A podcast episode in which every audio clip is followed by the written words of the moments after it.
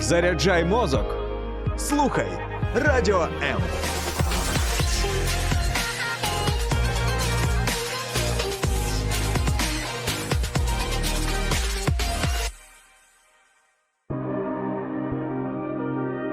Хто ми і що несе наш рід? Про українців та українство послідовно на фактах, прикладах і в персоналі. В ефірі програма Код нації на радіо М. Моналізу знають навіть ті, хто не цікавиться мистецтвом. Щоб побачити її секретний погляд і фірмову посмішку, люди долають тисячі кілометрів і довгі черги у Парижському луврі. І рано чи пізно ми задаємося запитанням: а чи існує українська Джоконда? І де знаходиться український лувр? Про українське мистецтво, культових митців і те, як полюбити культуру через візуал.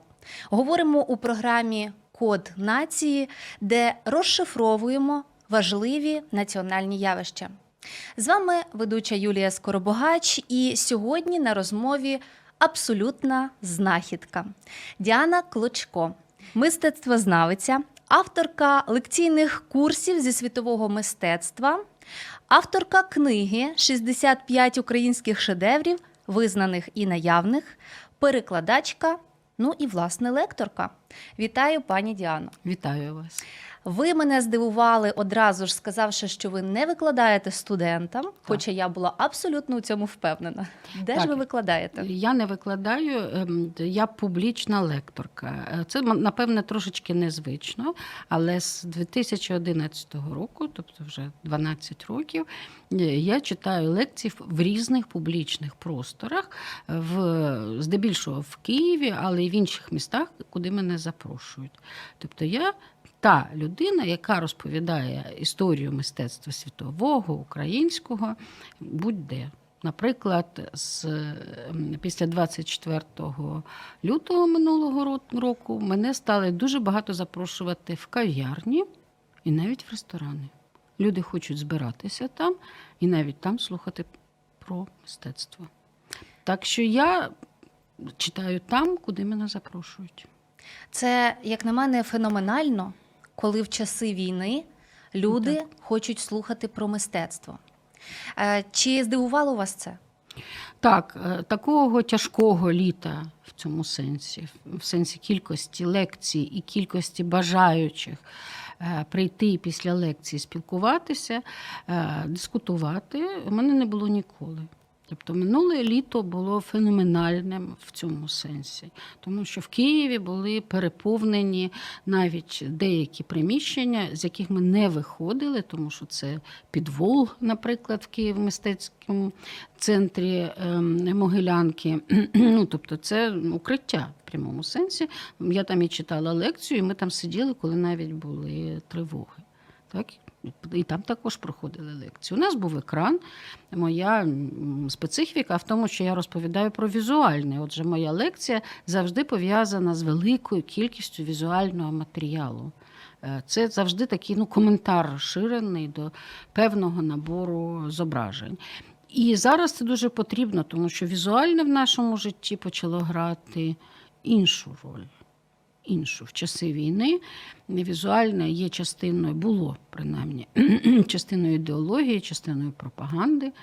Е, Але оцей, це бажання взнати більше про українських митців або взнати більше про історію фотографії, в тому числі військової фотографії. Е, Ну, я бачу, що це такий новий тренд. От, власне, лише хотіла запитати, які ж теми найбільш затребувані сьогодні, окрім, е, можливо, історії мистецтв, чи про історію не особливо запитують? Ну, історія мистецтв це е, велетенська кількість артефактів, тому що в неї входить е, ну, практично все.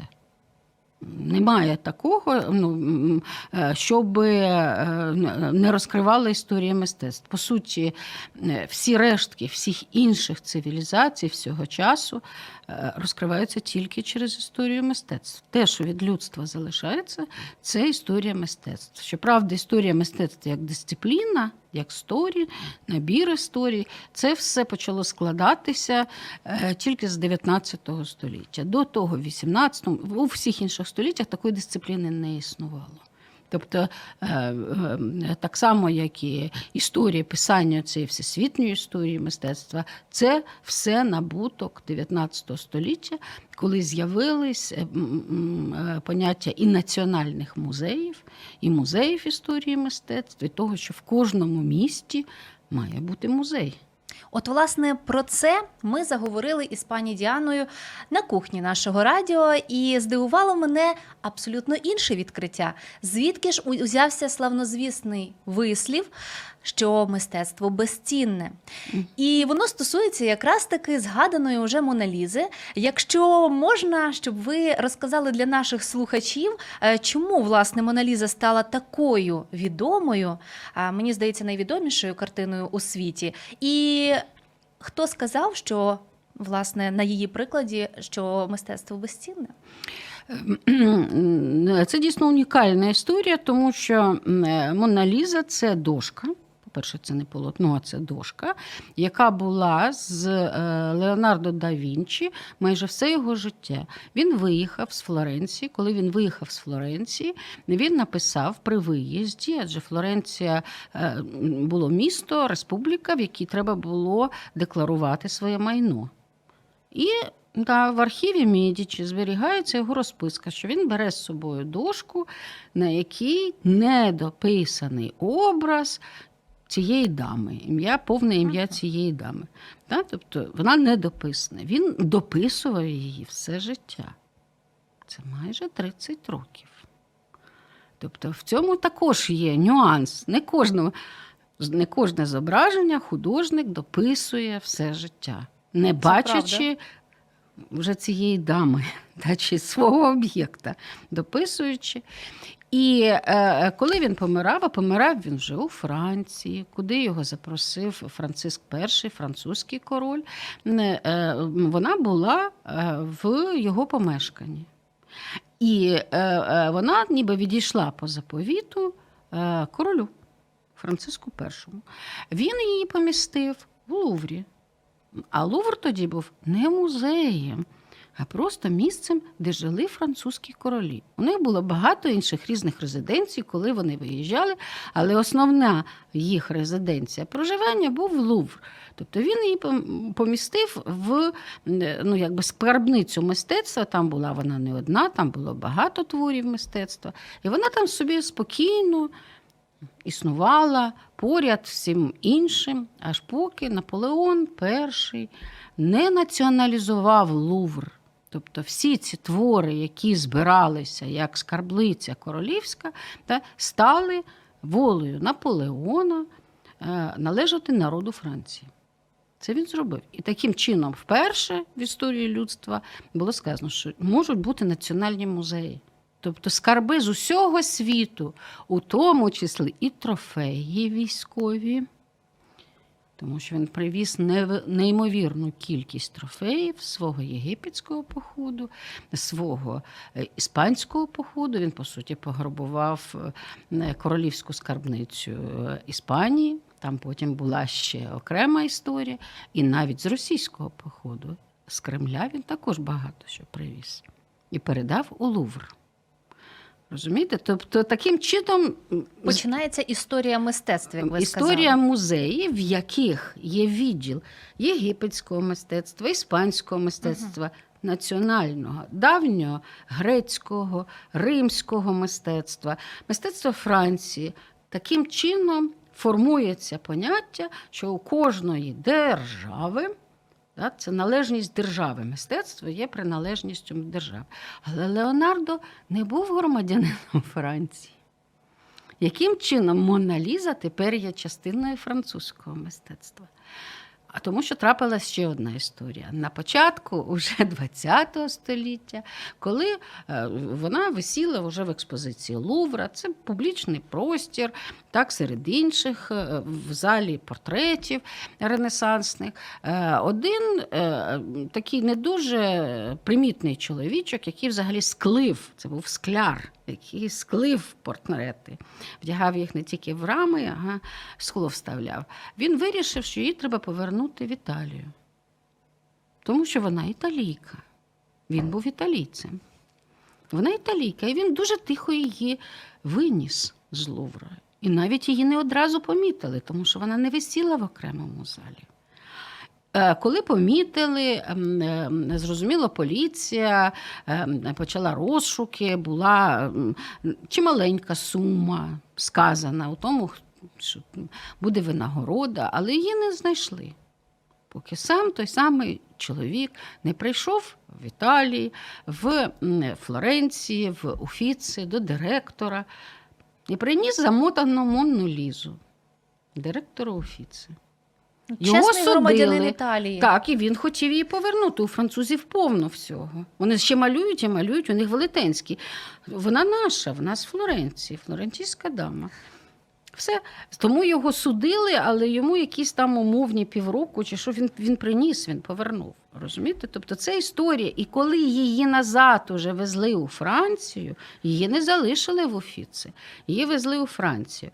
Повернули з великим таким, ну якби турне її багатьма містами, де її показували. Це медіа, зрозуміло, цю історію освітлювали. Ну, газети тогочасні, інших медіа не було. Е, значить, Лувр прийняв рішення, що вона безцінна, що у неї немає ціни. В неї не, в неї нема, не, не можна сказати, скільки вона коштує. В неї не існує виміру е, грошового для неї. Ну, от бачите, і тут не без казуса, і тут не без маленького як злочину. Же? А як же? Обов'язково мистецтво. Та мистецтво все, е, воно, як ви бачите, або через військові трофеї, або через втечу художників, так, або через крадіжку, через привласнення і перепривласнення. Моналіза, ну, центр, е, хедлайнер е, Лувра французького, зрозуміло. Але вона це не французький твір мистецтва. Так, так. І от мені дуже подобається власне ваш термін хедлайнер. Він дуже е, доречний в контексті нашої розмови, бо хто ж хедлайнер України, українського мистецтва і де знаходиться оцей український лувр? Ну, Як ви знаєте, всі експонати всіх музеїв українських заховані. Вони знаходяться да, поза межами можливості їх бачити. Але Ще- тимчасово. Ми Так, тимчасово, на час війни. що це Такий самий тимчасово. процес був, наприклад, у того ж самого і Лувра під час Другої світової війни. У багатьох музеїв чи експонати вивозили в евакуацію або ховали. Так? Тобто це феномен схованого мистецтва. От ми зараз знаходимося в ситуації, коли більшість експонатів Київсь... не київських, взагалі українських музеїв заховані. Коли їх не встигли заховати, вони були викрадені так, з е, України окупантами. Це ми також знаємо.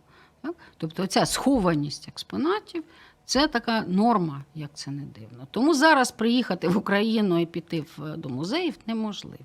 Гаразд, але попри це діють все одно, е, як мінімум, сайти, інформаційні ресурси всі. музеїв. Не всі. Давайте говорити тоді про момент до війни. Більшість е, українських музеїв в обласних центрах, а в кожному обласному центрі є художній музей. Так було влаштовано в 20 столітті. Тобто 20 століття саме в е, Україні та от всі обласні центри мають свої художні музеї. Підпорядкування обласного, міського чи республіканського, бо наша держава все одно республіка. Ми не були імперією. Ми республіка завжди були від УНР починаючи. Е, Так от, е, є музеї, в яких не тільки збирали націоналізовані твори, та, тобто твори, які забирали з приватного користування, які відчужували в різний спосіб, інколи і гвалтовний, але і е, закупали твори митців, які жили, живих митців. Так, так само до- добираючи оцей фонд. Той рідкісний випадок, коли людину митця визнавали за життя. Е, Так, е, ну, визнавали це все, як правило, закупали з е, виставок. Була, були теж певні структури, які керували цим процесом. Але факт залишається фактом. Тобто музеї наростали, не тільки оця націоналізована частина, але й наростали. І е, до початку е, повернення до стану незалежності в Україні так, е, е, на- е, накопичили велетенську кількість е, в фондах творів мистецтва, з яких представлялась глядачам максимум до 10%. 90% знаходилися в фондах. Їх взагалі не бачили. Вони ну, якби не були представлені. Інколи на тимчасові виставки, на якийсь час їх показували. І що найприкріше, не було зробленого е, от, до 2014 року, скажімо так, да, оцифровування той час, коли вже весь світ в 21 столітті активно оцифровував всі колекції і створювали велетенські сайти, на яких зберігалася інформація, було зроблено е, фотографування і опис науковий кожного експоната, навіть це якщо яка-небудь кахелька. Вона так само була описана. Розумієте, скільки роботи провели. Тобто музеї сучасні це інституції, у яких є велетенський віртуальний простір. На жаль, в Україні цього не сталося. І дуже багато експонатів у нас не оцифровані. І ми не уявляємо того, що таке українське мистецтво, і що таке музейний фонд України. Тому що для того, щоб там кожен, кожна людина, українець чи той, хто цікавиться Україною, захотів щось бачити, він має десь про нього взнати. А, Так. а це знають тільки зберігачі музеїв. На жаль. На і е, як розповідали, до речі, ці ж працівники музеїв, що дуже часто внаслідок е, або неналежного зберігання, або е, різних там катастроф, катаклізм, як мінімум там дах протік і, і далі. Часто ось ці фонди бувають втрачені частково, або вони пошкоджені суттєво. І ось те, що ви говорите, про них мало хто знав, а потім вони вже й не сильно придатні для такого повного, можливо, Ну, все ж таки, вибачте, я вас переб'ю. е, Реставраційні е, центри у нас працюють. У нас дуже непогані реставратори. Все ж таки, зберігачі музеїв намагалися тримати це все в більш-менш належному стані, хоч ексцеси були. Але тут проблема в тому, е, що вони зберігалися, але вони були ніби невидимі. І тому у нас історія українського мистецтва е, е, трактується от в цьому радянському ще дусі, як історія українців, а не історія всіх артефактів, які зберігаються в музеях, які є в музейному фонді, і до якої належать артефакти, створені поляками, створені вірменами, створені гагаузами, створені греками і так далі. За цю І росіянами також. За цю поправочку вам окреме дякую. То хто ж хедлайнери? От у вас є власна книга, яку ви спочатку ви сказали, що це мала бути сотня митців, але ви зрозуміли, що аж занадто багато роботи і буде більше сотні, тому вирішили давати це порційно. Е, І ось перша книга, в якій 65 есеїв. Про українські е, шедеври, про митців. Е, Ви можете назвати хоча б першу п'ятірку, на вашу думку? Е, Тому така цифра 65, що нема там 1, 2, 3, 4, 5. Ага, тобто це е, ніяким чином не послідовність не визначає їхньої Так. важливості. Так, тому що е, у мене там все починається з дуже давніх артефактів. Задовго до того, коли з'явилась навіть те, що ми називаємо княжі часи, та, Русь як така. Артефакти, які були там, наприклад, археологічні, та ж сама найвідоміша пектораль, та, яка не належить е, навіть слов'янам, умовно кажучи. Так? Тому що скіфи це не слов'яни. Але вона належить Україні. Вона входить уже в е, канон українського мистецтва. Чому? Тому що за час її віднайдення від 71-го року, коли Моцелевський її знайшов, на неї подивилась така кількість українців, така кількість українців уже рефлексувала на неї, така кількість українців фотографували, уміщали її на обкладинки, на якісь папки презентаційні. Правильно, і вона стала частиною України. Більше того, коли ми дивимося зараз на розмаїття яких-небудь фотографій жінок в намистах, викладених там, ми бачимо, що це дуже схоже і на пектораль так само. Розумієте? Тобто це е, е, е, ввійшло уже, а це все тільки з 71-го року ми її бачимо. Всі ці століття, тисячоліття вона лежала в землі, а вона все одно працює. Чому я й кажу, що твори мистецтва мають бути в очах. Вони мають працювати в культурі, тоді культура стає повноцінною. А якщо за радянською традицією все це лежить в папочках, в столах, в шафах, і не відфотографовано про нього, не написали хоча б абзацу, ви розумієте, яким чином ця культура може бути повноцінна? Картини Пимоненка, наприклад, це кольорові фотографії е, кінця 19-го, початку 20-го століття наших українок. Це, е, як правило, сюжетні картини, які зображують життя селян. Тобто, абсолютно, і це їх часто називають сьогодні. От е, блогери особливо це полюбляють саме так продавати свій продукт і історію свою завдяки Пимененку і його живим кольоровим фотографіям. Що ви на це скажете? Тому що у вас він дуже часто є в лекціях, і вас часто про це запитують.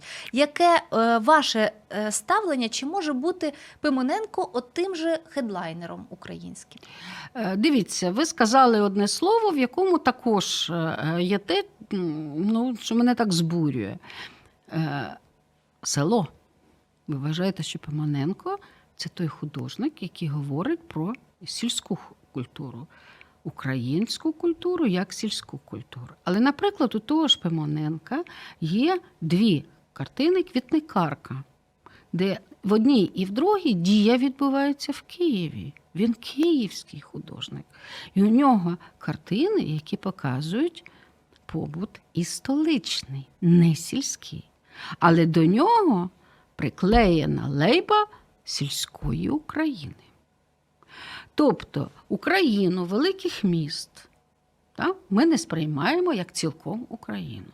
І художника, а Пимоненко, наприклад, квітникарки його дуже любили такі художники, як Мурашко Олександр, який написав свої квітникарки. Більше того, Казимир Малевич, який в 28-му році також написав квітникарку, тому що він любив квітникарку Пимоненка. І там, і там Ого, це, відбува... це відбувається дія в Києві. І написані ці твори в Києві. І про це забувають, тому що Малевич це чорний квадрат і все. А те, що в 28-му році він написав дуже багато творів в Київ, приїжджаючи сюди викладати, і це не там геометризована абстракція, скажімо так. Про Ще- це ніби забувають. Ще одне розвінчування міфів, і це дуже добре, що ви про це говорите, наголошуєте, тому що чим частіше про це будуть згадувати публічні лектори, е, мистецтвознавці, тим. Частіше люди почнуть розбиратися в цьому, відмежовувати, знаходити оцей взаємозв'язок, адже це надзвичайно цікаво.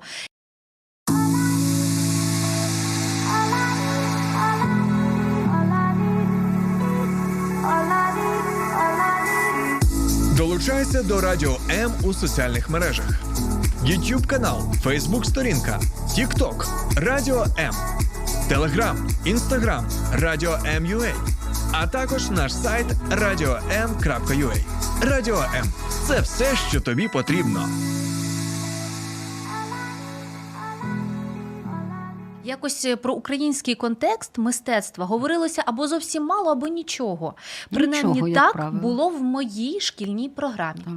Чи знаєте ви про те, що сьогодні в шкільній програмі є окремий курс, окремий предмет, який так і називається мистецтво, де е, діти, зокрема, вивчають музичне і візуальне мистецтво. І це прекрасно, бо вони до 9 класу, от, власне, як е, одна із ем, учениць, я в неї про це запитувала, і вона каже, що це страшенно добре, бо допомагає допомагає дітям е, мислити креативно, поєднувати кольори, мислити, е, ну і дізнаватися, звісно, про українських художників і ось цей український контекст. Е, Що власне ви б додали? До українського мистецтва як предмету в школі або в університеті, який би стосувався кожного студента. Як ви гадаєте, що необхідно знати кожному українцю? Можливо, якісь просто е, періоди, якісь окремі імена, що варто знати кожному, щоб принаймні зацікавити, поглиблювати свої знання? Це напевне хороше питання, але е, тоді ем, я поверну його так. Е, коли кажуть про мистецтво, як правило, от, наприклад, ви, ви кажете слово мистецтво і думаєте про живопис. Я впевнена. Візуальне, я зараз і Почекайте, кажу про але візуальне це живопис, це живопис, картина. так, так.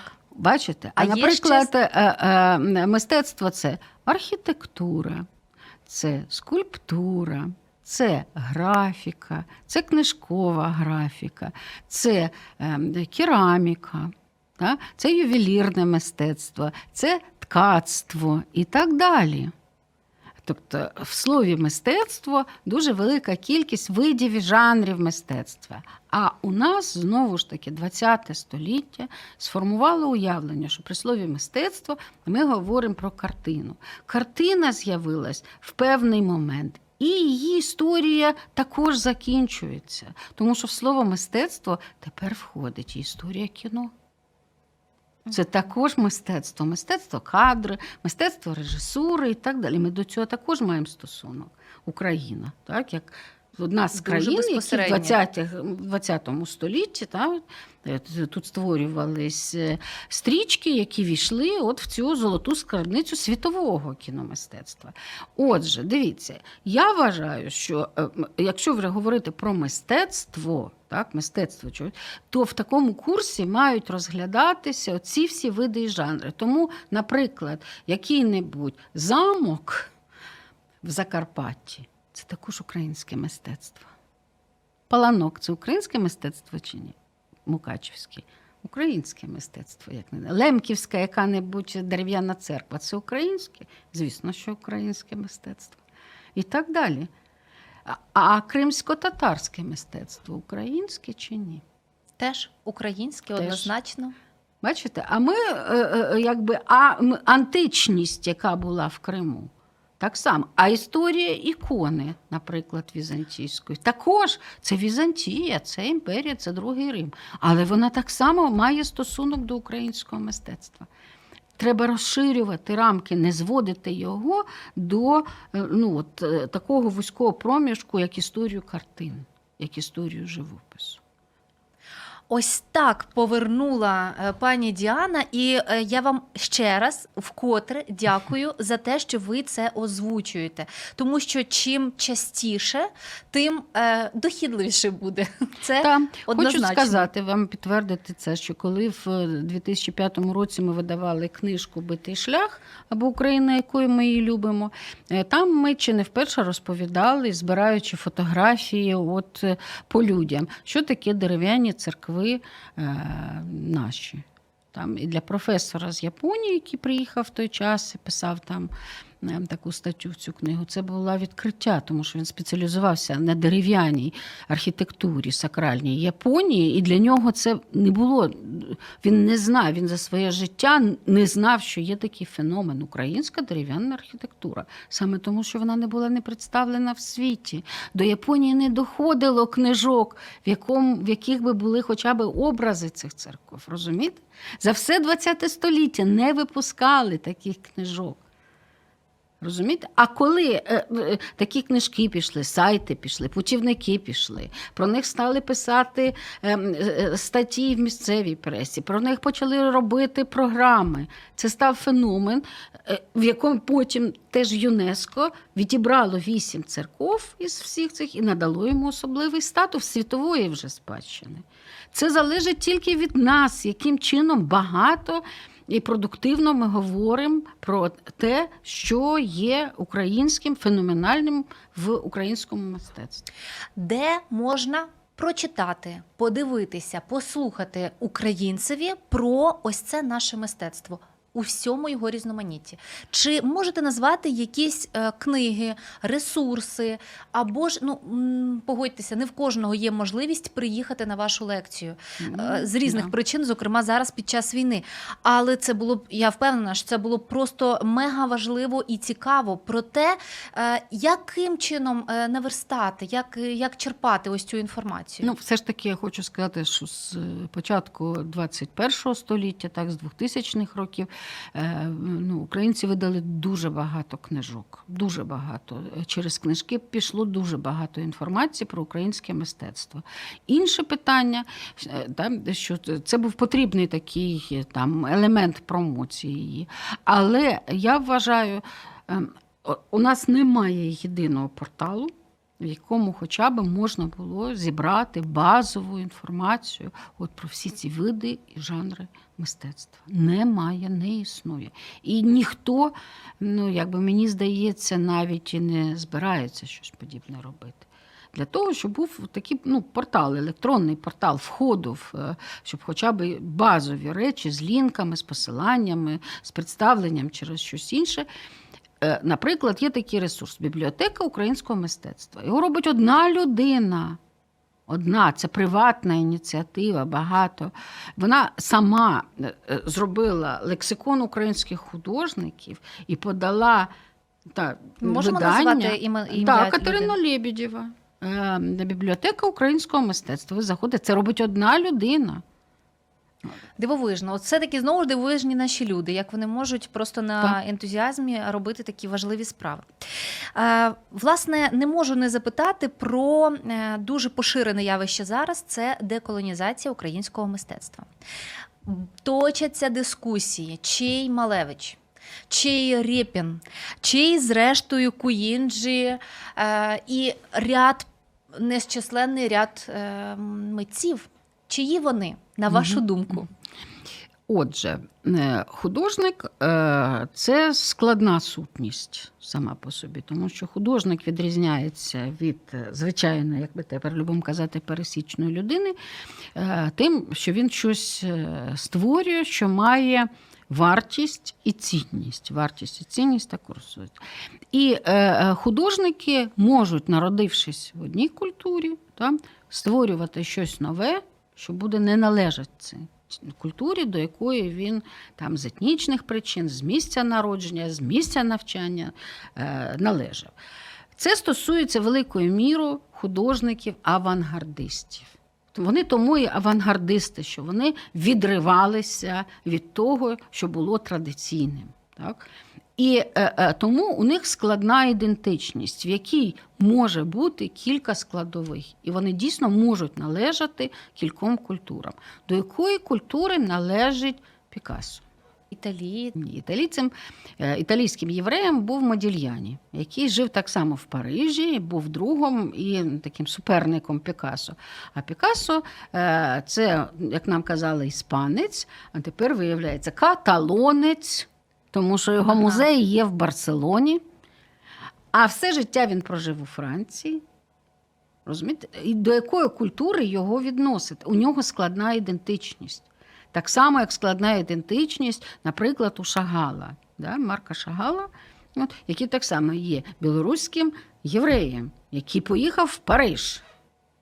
Розумієте? І жив якийсь час в Нью-Йорку.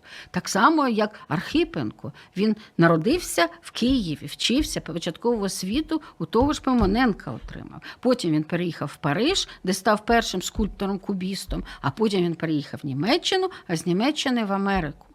У нього складна ідентичність.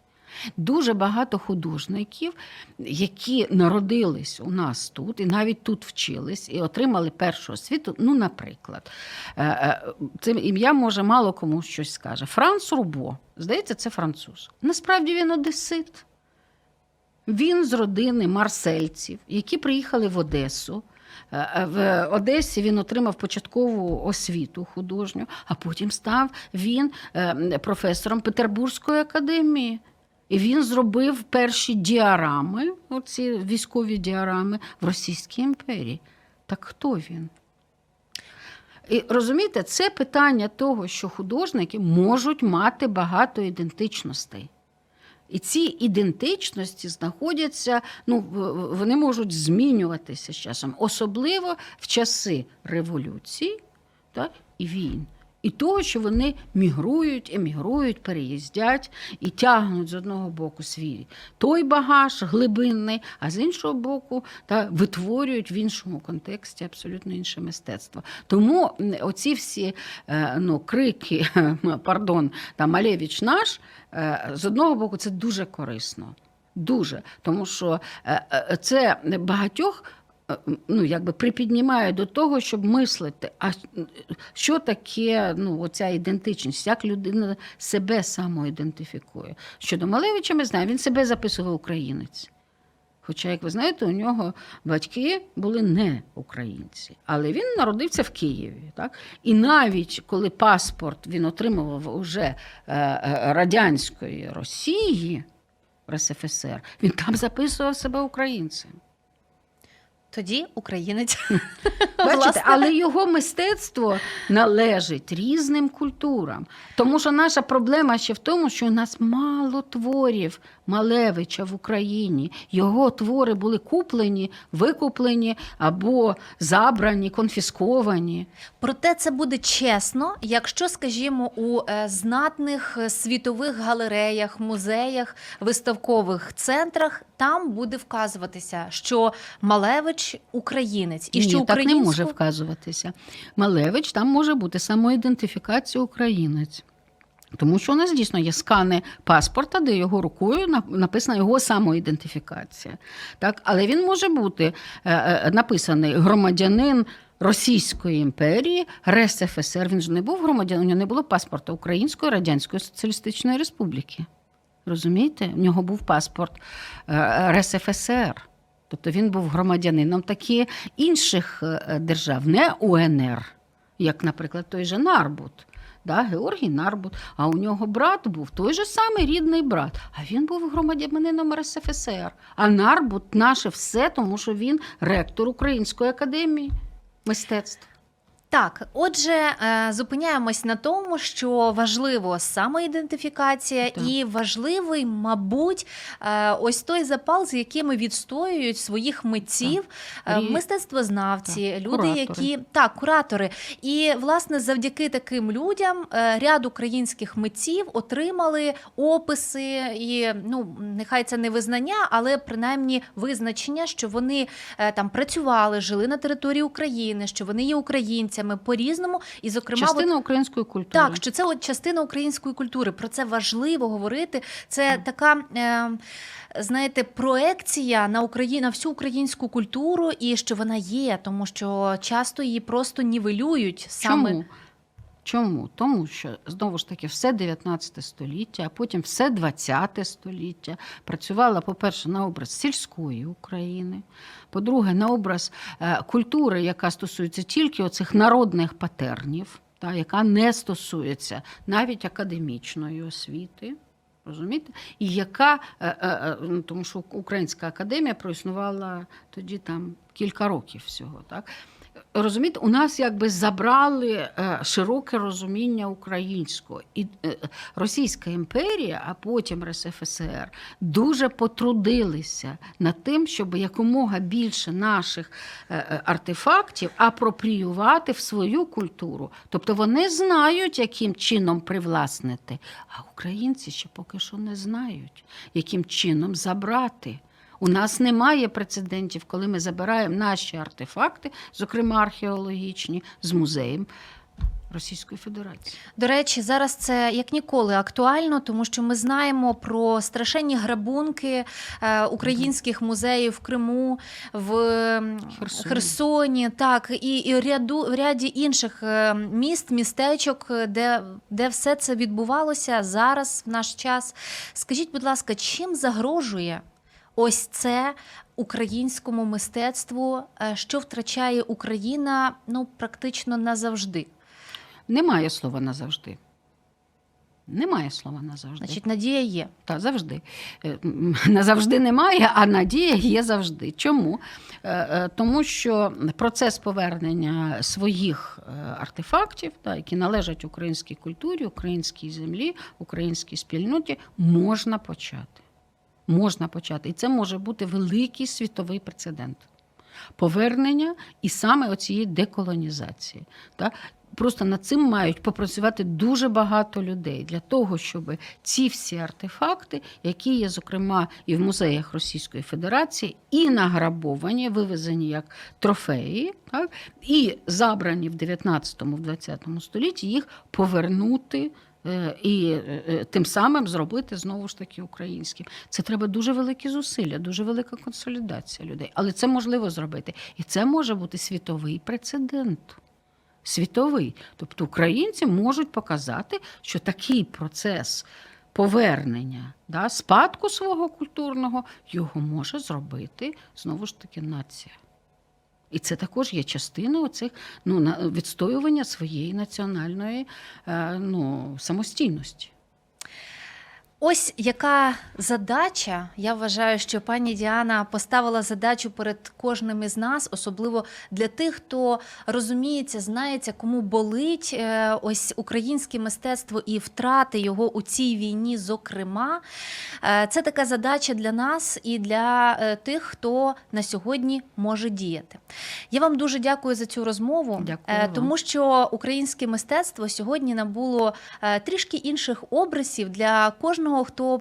Прослухав нашу і наші е, розповіді, е, ось цю бесіду, тому що виявляється, що все можливо, що ми можемо повернути все наше, що ми є настільки багатогранними, тільки треба дивитися ширше, дізнаватися більше, ну і однозначно збільшувати власний ось цей потенціал до пізнання. Дякую вам. І вам дякую. До зустрічі, друзі, наступної п'ятниці. І пам'ятайте, що ми надзвичайні. Тільки треба трішечки постаратися, щоб це було світовим визнанням.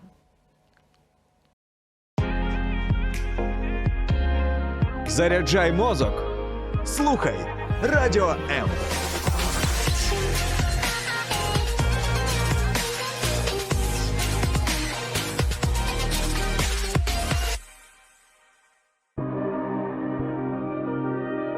Хто ми і що несе наш рід? Про українців та українство послідовно на фактах, прикладах і в персоналі. В ефірі програма Код нації на радіо М.